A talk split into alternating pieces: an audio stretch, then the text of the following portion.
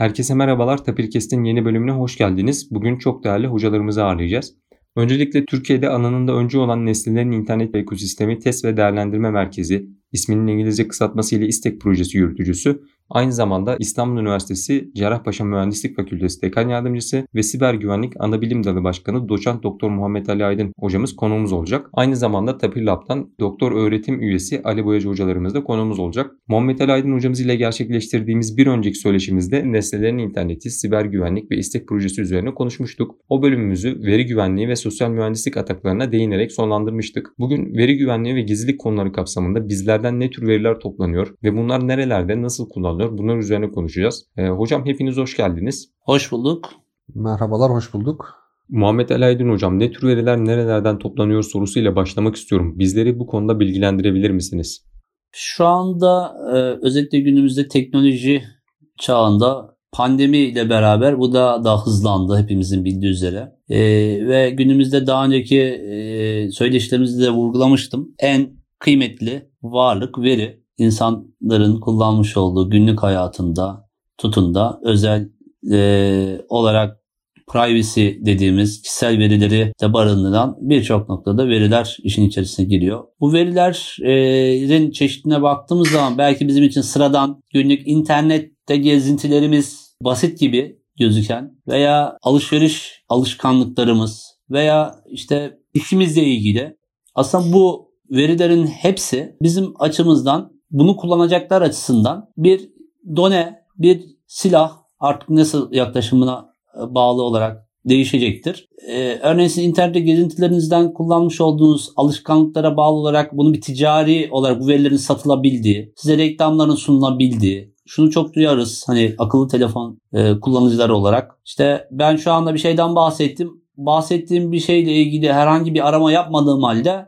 hemen bana bununla ilgili tavsiyeler gelmeye başladı. Özellikle teknoloji oda, odağında verilerin e, toplandığı ve bunun ticari odaklı çok bakıldı son kullanıcı bazlı. Ama e, bunun dışında da veri çeşitli olarak ülke güvenliği konseptinde stratejik anlamda öneme sahip verilerin de toplandığını görüyoruz. Bunun en büyük örneği yeni olmamakla beraber Wikileaks örneği biliyoruz. Yani ülkeler birbirlerini dinliyor yine veri üzerinden ve bu verileri artık siber savaş konseptine sokacak şekilde kullanıldığını gözlemliyoruz. Şu anda e, yine verilerin kullanım mantığı ileride daha da farklı noktaya doğru gidecek. Biraz önce istek yürütücülüğünden bahsettiniz. Özellikle IoT konseptindeki e, eşyalar, ürünler evlerimize daha fazla işte akıllı ev konseptindeki eşyalar ya da arabamız hepsi bizim için bir veri toplama aracı olarak ortaya çıkacak. Ya bunlar nerede kullanılabilecek? Bunlar bir siber silah olarak da kullanılabilir. Eğer bunlar hacklendiği takdirde Amerika Birleşik Devletleri'nde olan bir ay saldırısı bir örneğidir. Bunlar üzerinden siber saldırılar gerçekleştirilebilir. Sizi sıkıntıya sokabilir. Veya Yine biraz önce ticari anlamda söyleyebildiğimiz bir konu. Ee, örneğin tüketim alışkanlıklarınızın bu ürünler üzerinden toplayıp size işte reklam şirketleri diyoruz ya reklamlar noktasında. Tabii bunların hepsi bir kişisel veriye giriyor ama eğer bunlar e, güvenliği noktasında bir zafiyet oluşturduğu takdirde bu veriler oralarda da kullanılabilir. Dolayısıyla her tür veri bizim açımızdan her tür veri e, ya da oluşturduğumuz her bir 1-0 dediğimiz bilgisayar terminolojisi diliyle bunlar toplanıyor, toplanılmaya çalışılıyor ama asıl problem buralardan da anlamlı veriler, anlamlı bilgiler çıkartılaraktan ama ticari ama istihbari anlamında e, kullanılmak üzere bir yerlerde tutuluyor, saklanıyor, yaygınlaştırılıyor, yayılıyor olarak söyleyebilirim. Teşekkürler hocam. Ali hocam günümüzde verilerin bir borsasının oluştuğunu, diğer ticari varlıklar gibi alınıp satıldığını görüyoruz ve duyuyoruz. Bu konuda sizin yorum ve düşüncelerinizi alabilir miyiz? Ya şimdi Muhammed Hocam biraz önce çok güzel değindi. Şu anda en kıymetli şey veri. Yani veri o kadar kıymetli ki bu veriyi kullanarak çok farklı şeyler elde edebiliyorsunuz. Mesela çok basit birkaç tane örnek verelim. E, buna yıllar önce YouTube platformu biliyorsunuz aşağı yukarı 1.8 milyar dolar gibi bir rakam eğer yanlış hatırlamıyorsam. 1.8 milyar dolar gibi bir rakama satın alındı Google tarafından. Şimdi baktığınızda çok ciddi bir rakam bu ama e, şu anı konuşursak eğer e, şu anda bu aşağı yukarı e, Google'ın satın almak için verdiği 1.8 milyar dolar sadece YouTube'un reklam gelirlerinden bir ayda elde ettiği rakama tekabül ediyor aslında. Şimdi peki neden YouTube bu kadar fazla reklam geliri elde ediyor? Çünkü YouTube topladığı veriler üzerinden doğru kişilere doğru zamanda doğru reklamları gösterebiliyor. E tabii bu da datayla toplanıyor.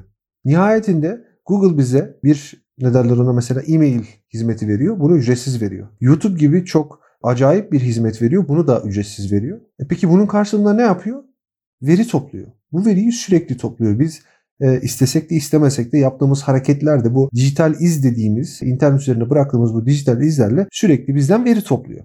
Bu topladığı verileri kullanıcı sözleşmeleri var. Bizim hep okumayıp hani ileri ileri dediğimiz kullanıcı sözleşmeleri var ya. Bu kullanıcı sözleşmeleriyle bize onaylatıyor ve biz onayladıktan sonra bizim bilgilerimizi toplamaya başlıyor. Şimdi benzeri şeyler mesela daha önce Facebook'ta yaşandı. Facebook'ta bu verilerin bir miktarı sızdı. Bu sızan veriler üzerinden analiz yaparak bu kişilerin hangi partiye oy verdiklerini çok yüksek ihtimalle adamlar buldular.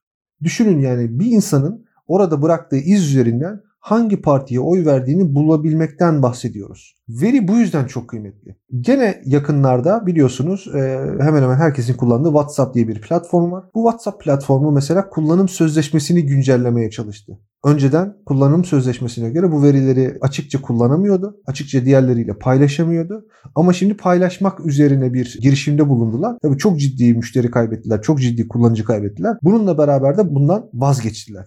Dolayısıyla bu veri çok kıymetli bir veri. Herkesin bu veride gözü var.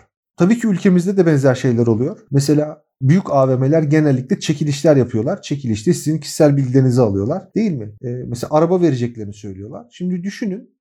Birisi size araba vermeyi taahhüt ediyor. Karşılığında da yalnızca cep telefonunuzu alıyor. Şimdi düşündüğünüz zaman çok basit bir şey gibi gözüküyor size. Çok nasıl söyleyeyim? Çok kazançlı bir alışverişmiş gibi geliyor ama günün sonunda bu sizin verdiğiniz telefonlar bir şekilde sürekli size reklam yapılarak o e, vermeyi taahhüt ettiği arabadan çok daha fazla gelir elde e, ettikleri bir platforma dönüşüyor.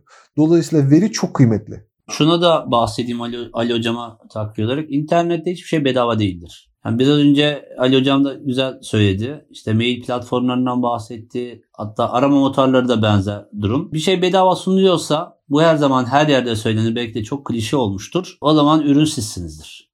Evet. Yani e, düşünebiliyor musunuz? Özellikle şu an akıllı telefonlar, sosyal medya uygulamaları, WhatsApp örneğini bahsetti Ali Hocam. Bunun dışında başka sosyal medya uygulamaları da var. Belki mobil uygulama kapsamında e, sadece sosyal medya uygulama değil, mesela navigasyon aracı olarak kullanmış olduğumuz belki günlük hayatımızı kolaylaştıran, düşünün bir e, navigasyon uygulaması size yazmadığınız halde bakın alışkanlıklarınızı izliyor, dinliyor ve size hep tavsiyede bulunuyor. Şu anda ev adresini girmeseniz bile işinizden ailedeki evinize şuradan şu kadar dakikada gideceksiniz diyor. Bunu siz yazmadan söylüyor ya da evinizden işinize giderken bunu söylüyor. Hatta günlere bağlı olarak bunu tavsiye etmeye başlıyor. Eğer siz haftanın belli bir günü başka bir yere gidiyorsanız Artık orayı etiketlemiş, orayı size tavsiye olarak sunuyor. Peki bunun nasıl bir tehlikesi olabilir? Aslına baktığınız zaman çok masum, yani hayatımızı kolaylaştıran bir done. Ama ne olmuş oluyor? Eğer bu evet belki çok stratejik anlamda bireysel anlamda önem arz etmese bile sizin alışkanlıklarınızı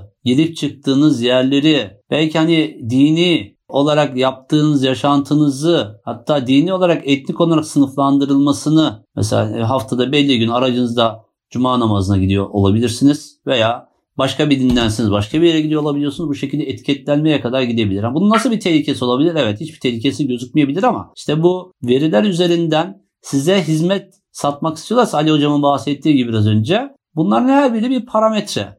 Şey olarak ticari anlamda. İstihbari olarak da bir parametre. Etiketlemiş oluyor. Sizleri etiketlemeye başlıyor. E şu an kullanmayabilir ama kullanması gerektiği zaman bunu çok rahatlıkla verebilecek. Ben daha da ileriye taşıyayım. Biz hep böyle metadata diyoruz ama artık biyometrik verilerimiz bile toplanıyor. Şu anda hiç düşününüz hani sosyal medya uygulamalar üzerinden resim yüklüyoruz. Hani çok böyle ben e, Halil bana resmini gönderir misin desem Muhammed Hoca benim resmimi niye istedi? Ya Halil senin küçüklük resmini gönderir misin? Muhammed Hoca bunu dur diye niye istedi? Ver sorgularsın beni. Ama şu anda öyle bir uygulamayla sunuyor ki işte küçüklük, büyüklük hani böyle alışkanlıklar sosyal medya üzerinden çok daha fazla hızlı oluyor. Bunun ne gibi tehlikesi olabilir? Şu an bir şey gözükmeyebilir. Deepfake dediğiniz bir kavram var. Bu resimler yani sizin dijital platforma bırakmış olduğunuz her türlü veri saldırganlar tarafından farklı bir amaç içinde kullanılabilir. Yani e, bu tür uygulamalar çok fazla. Biyometrik veri dedik parmak izinizi topluyor. Evet authentication'dan doğrulama için girmiş olduğunuz o e, biyometrik veri parmak izini toplamış oluyor. Göz, retina toplamış oluyor. Yüz toplamış. Belki sizin daha sonra hani bizim ülkemizde kullanılan anne kızlık soy ismi bir anahtar kelimeyken şimdi artık o parmak izi belki sadece size özel olan şey her yerde olmaya başlıyor. Bunlar gerçekten kritik ve bütün bunlar sosyal medya uygulamaları üzerinden veya mobil aplikasyonlar, mobil uygulamalar üzerinden sadece sosyal medya demeyelim. Belki bizim biraz önce söylediğim gibi birebir de hiç paylaşmayacağımız veriyi bu tür platformlarda çok rahat paylaşıyor oluyoruz ve bu da gerçekten sıkıntılı. Şimdi bu tür uygulamalarla ilgili e, ne gibi riski var? Hani evet WhatsApp örneğini bahsetti Ali Hocam. Aslında bu dinlemiyor mu hiç bu yani bu tür uygulamalar e, hiçbir şekilde veri toplamıyor muydu bu zamana kadar? Ben bunu ilk bu tartışma ortaya çıktığı zaman en azından farkındalığı arttırdı. Bu benim çok hoşuma gitti. Hani WhatsApp bunu deklar ettiği anda o herkes dedi ki nasıl dinler benim verimi? Benim verimi nasıl alır? En azından bu bilinci artırması adına ben kendilerine teşekkür ediyorum. İnsanlar en azından verinin, verisinin kıymetini bu vesileyle ortaya koymuş oldu. Gerçekten bir farkındalık oluşturdular. Ticari olarak yapmaya çalıştılar ama ticari olmayan boyutta yok muydu? Ben şunu hatırlatayım size. Hocalarım da bilir. Amerika Birleşik Devletleri'nde NSA'de çalışan Snowden var. Duydunuz mu bilmiyorum. Snowden'ın itirafları diye. Kendisi yanlış hatırlamıyorsam Rusya'ya e, mı kaçtı Ali Hocam? Öyle hatırlıyorum. En son hocam Rusya'ya sığınmıştı evet. İtirafı şu. Amerika Birleşik Devletleri'nin 2000 kaçtaydı? Ee, çok e, yeni de değil. Yani 2007-2008'lerde başlattığı bir projeden bahsediyor. Ve bu ne zaman çıkıyor? İtiraflarına 2013'lere kadar gidiyor. Tarihleri yanlış hatırlıyor olabilirim. Gizli yürüttüğü proje Prizm adını verdiği bir projeden bahsediyor. Bu proje ne işe yarıyor? Hani şeyi anlamında söylüyorum. Bunun her ülke kendi güvenliğini öyle veya böyle sağlar. Teknolojiye sahipse bu teknolojiyi kendi adına kullanabilir. Ben bunu e, tabii ki KVKK kapsamında e, yani kişisel veri kapsamında eleştirebiliriz. Yani kişinin rızası olmadan bunların kullanılması alınmasını eleştirebiliriz. Bunda kesinlikle kimse beni yanlış anlamasın. Ama bu teknik, teknoloji kendisine ait ve bunu yaygınlaştırdı. Ve herkesin kullanımına sundu. Kimseye silah zoruyla ya da zorla dayatmadılar. Sevdirdiler, yaygınlaştırma politikasını güttüler. Ben şunu hep söylerim sosyal medya dediğiniz için söylüyorum. Facebook ilk çıktığı zaman başka hiç mi sosyal medya platformu yoktu sizce? Vardı ben hatırlıyorum. Ali Hocam da hatırlar. Belki Ali sen hatırlamayabilirsin yaş itibariyle ama vardı. Ama neden Facebook ön plana çıktı? Bunu bir düşünmek lazım. Ve prizm örneğinde şu bilgileri gördük saçılan bilgilerde özellikle teknoloji firmalarının teknoloji firmalarının bu projede ciddi anlamda veri sağladığını gördüm. Tabii birçok teknoloji firması ben şu bu demeyeceğim. Genel konuşacağım. Hani sağlamadık diyen var, sağladık diyen var. Ama e, bu tür platformların gücünü de biz en son Amerika Birleşik Devletleri'ndeki seçimlerde gördük. Yani iki aday arasında bir aday öyle veya böyle hiç önemli değil. Yani benimsenmemesinden kaynaklı bloklandı. Yazışmaları bile hani e, yayınlanmadı değil mi? Doğru ve yanlış bunu hiç sorgulamıyorum. Hani ne kadar büyük bir silah. Ben hep şunu söylüyorum. Teknoloji firmaları mı yönetiliyor yoksa teknoloji firmaları mı yönetiyor devletleri? Bunu bir düşünmek lazım. İşte bunlar ama veri sağlıyor. Veri de işte şu anda çok kıymetli varlık. Dolayısıyla sosyal medya uygulamalarının önemi gerçekten kritik. E, yaygınlaştırma noktasını zorla yapamazsınız. Yaygınlaştırmanın başka yolları vardır. Ama bunun e, her ülke, e, şimdi daha önce Google vardı, ülkeler bu anlamda dijital anlamda savaşıyor. Siber savaş diyoruz ama dijital savaşlar var şu anda. E, Yandex var mesela değil mi? Bunun rakibi olarak e, Rusya bunu ortaya koydu ve yaygınlaştırdı dikkat edin. Yani e, şey yapıyor. Bir şekilde bunu e, insana dokunacak şekilde yaygınlaştırıyor. Dikte etmiyor. Ve WhatsApp örneği keza öyle. Diğer uygulamalar keza öyle. Yani baktığımız zaman e, bunların önemi gerçekten çok kritik. Ee, yine ben çok fazla sözü uzatmamak adına Halil yani sadece burada da Ali hocama katkı biraz uzun sürmüş oldu. Kusuruma bakmasın. Hocam şöyle ben de bir e, müsaadenizle ekleme yapmak istiyorum. E, şimdi bu tabii ki hani genel şu ana kadar konuştuğumuz şeyler çoğunlukla gizlilik üstüne. E, gizlilik deyince insanlar genelde şey anlıyorlar. Hani ya benim gizleyecek bir şeyim yok fikri oluşuyor insanlarda. Evet benim de yok gizleyecek bir şeyim. Yani benim kim olduğumu herkes biliyor. Zaten mesela ben bir üniversite mensubuyum. Üniversitenin ana sayfasında benim adım var. Çalıştığım işler var, verdiğim dersler var vesaire. Bunlarla alakalı hiçbir problemim yok evet. Ama ben e, özel hayatımda Mesela atıyorum eşimle yaptığım görüşmenin başkaları tarafından bilinmesini istemem. Ama ben eşimle yaptığım görüşmeyi bana ücretsiz olarak sağlanmış bu sosyal medya araçlarıyla yapıyorum mesela. Şimdi bu veriler her ne kadar okunmuyordu olsa nihayetinde e, bu verinin karşımdaki kişiye iletilmesi için en azından hiçbir şey yoksa bile benim ve mesaj gönderdiğim kişinin kim olduklarını bilmemiz gerekiyor. Mesajın içeriğinden bağımsız olarak düşünsenize sadece mesajlaşan kişilerin kim olduklarını not etsek yeteri kadar veri biriktirdiğimizde elimizde kimin kiminle arkadaş olduğunu, kimin kime ne zaman mesaj attığını, kimin kiminle ne kadar sık görüştüğünü analiz ederek bu kişiler hakkında çok detaylı bilgiler edinebiliriz. Dolayısıyla e, bu hakikaten güçlü bir silah haline geliyor. Şimdi biraz önce Muhammed Hocam Yandex'ten bahsetti. Evet e, Rusya hükümeti Yandex'i destekleyerek Yandex'i bu seviyelere getirdi. Hakeza Çin'in var benzer şeyleri. Mesela Çin'in Weibo diye bir e, arama motoru var. Google alternatifi. Aynı zamanda atıyorum işte WhatsApp yerine işte QQ diye bir uygulamaları var. Bununla beraber mesela Hindistan'ın benzer uygulamaları var. Bizim de tabii ülkemizde yavaş yavaş yerli ve milli versiyonları çıkmaya başladı. Örneğin atıyorum Bip var. WhatsApp muadili. Tabii ki e, Facebook alternatifleri bizde de vardı fakat hani e, zannedersem o sosyal baskı mı diyeyim arkadaş baskısı mı diyelim yüzünden sanırım çok tutmadı. E, tabii ki insanların hani siz Facebook kullanamazsınız, siz Twitter kullanamazsınız gibi bir, bir tutum malum sergilenemez. Ama bunların belki Türkiye'de alternatiflerini oluşturarak en azından biz kendi kişisel bilgilerimizi, milli bilgilerimizi dışarı gitmesini önleyebiliriz diye düşünüyorum hocam. Tabii burada Ali Hocam'ın bahsetmiş olduğu projeler, ülkelerin yürütmüş olduğu projelerin yerli ve millilik tarafına ciddi önem veriyorum. Evet Ali Hocam güzel bir noktaya değindi. Yani bireysel olarak benim de kendi adıma saklayacak hiçbir şeyim yok. Ali hocamın da, Halil senin de. Biz bireysel anlamda düşünüyoruz ama hani biraz önce e, hocalarımın özellikle vurguladığı nokta biz dijital ayak izi diyor ya bunları veriyoruz. Bunlardan para ticari. Sadece bu taraflı düşünelim. Bu yani vermiş olduğumuz verilerimiz ya da bilgilerimiz kime gidiyor?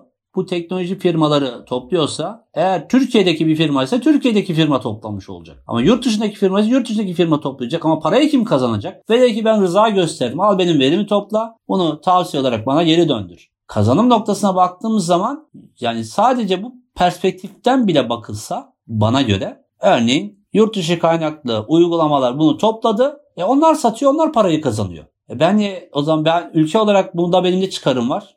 Ne karım olacak? En azından sonuçta ülkemde yapan, yaz, e, iş yapan birçok firma var. Fiziksel anlamda söylüyorum. E-ticaret anlamında da söylüyorum. En azından bu firma ülkede kendi ülkemize faaliyet gösterdiği için en azından burada vergisini veriyor. Faaliyet gösteriyor ve tekrar ülke ekonomisinde bir döngüsü oluyor. Ama diğer türlü baktığımız zaman ki bazıları masaya oturtma noktasında ülkemizin de attığı adımlar oldu ki çok önemli ve kritik adımlardı ve sonuna kadar e, desteklediğim adımlar için yurt dışı örneklerini tartışabiliriz. E, yani bu konu gerçekten çok derinlemesine tartışmamız gereken bir konu olduğunu düşünüyorum. Bu tür mobil uygulamalar ya da sosyal medya uygulamalarının yerli ve milli e, versiyonlarının çoğalması, yaygınlaştırılması neden bu kadar önemli? Sadece ticari taraftan kısaca bir bilgi verdim. Ama bunun siber istihbarat noktasında ve genel çerçevede yapılan çalışmalarda ister kamu olsun ister özel sektör olsun nasıl ele alınması gerektiğini ayrıyeten tartışmamızın son derece kritik olduğunu düşünüyorum. Yani biz sadece hep teknolojinin yerleşmesini diyoruz. Sadece donanımsal seviyede değil. Aslında bizim Hindistan örneğini bahsetti Ali Hocam. Ee, çok rahatlıkla yazımsal anlamda ülkemizin yetenekleri çok çok iyi noktada bana göre. Ve bu yeteneklerimizi de bu tür uygulamaların ülkeye kazandırılması noktasında efor sarf edilmesi gerekliliğini düşünüyorum. Burada kazanan sadece ülke bazlı değil, vatandaş bazlı da bizler olacağını asla unutmamamız gerekiyor. Şu anda Ali Hocam dedi ya benim için çok önemli değil dinlesin beni. Tamam beni de dinlesin. Ama bu dinlenilen veriler e, her yere saçılmasın. Ama bunun saçıldığını garanti edip etmemekte e, aslında son kullanıcı farkındalığı ile e, ilintili olduğunda özellikle vurgulamak istiyorum. Hocam mümkünse saçılmasın ya. Yani hiç saçılmasın bence. İşte yani saçılıp saçılmaması noktasındaki e, içeriğe bağlı yine. Ne saçılmalı ne saçılmamalı. Ya da işte biraz önce Ali Hocam özel hayatıyla ilgili bahsetti. Eşiyle olan konuşmalarından bahsetti. Belki onun için o özeldir ama benimle işte Ali hocamla yapmış olduğum konuşma belki özeldir. Ama şunu da söylemeden edemeyeceğim. Maalesef ülkemizde şöyle bir algı var. Bu tür yerli teknolojinin yaygınlaşmasına çok büyük engel. Ya beni yabancı dinlesin ama ülkemdeki dinlemesin algısı. Bu bence çok e, tartışılması gereken bir konu. Yani e, olaya sadece bireysel bazlı bakmayalım. Ülke güvenliği konseptinde bakalım. Ülkelerin her ülke kendi yaptığı çalışmada kendince haklıdır. Buna asla karşı çıkmam. Çünkü herkes yetenekleriyle bir yere kadar getirebilir ve vizyonuyla bir noktaya kadar getirebilir. Ama bu vizyona da ülke olarak bizim de sahip olmamız gerekiyor diye düşünüyorum. Ama bu noktada da adımlar atılması ülke e, yönetimi üst düzeyinde de beni çok mutlu ediyor. Onu da özellikle vurgulamak isterim. Hocalarıma katıldıkları ve değerli bilgilerini bizlerle paylaştıkları için çok teşekkür ediyorum. Süreyi optimum tutmak adına son bölümde bahsedilen yerli ve milli uygulamaların önemi, siber istihbarat ve verinin güvenliğinin sağlanması konularına e, ilerleyen bölümlerimizde tekrar değinmek istedik. Biz dinlediğiniz için teşekkür ederim. Herkese iyi haftalar diliyorum. Görüşmek üzere.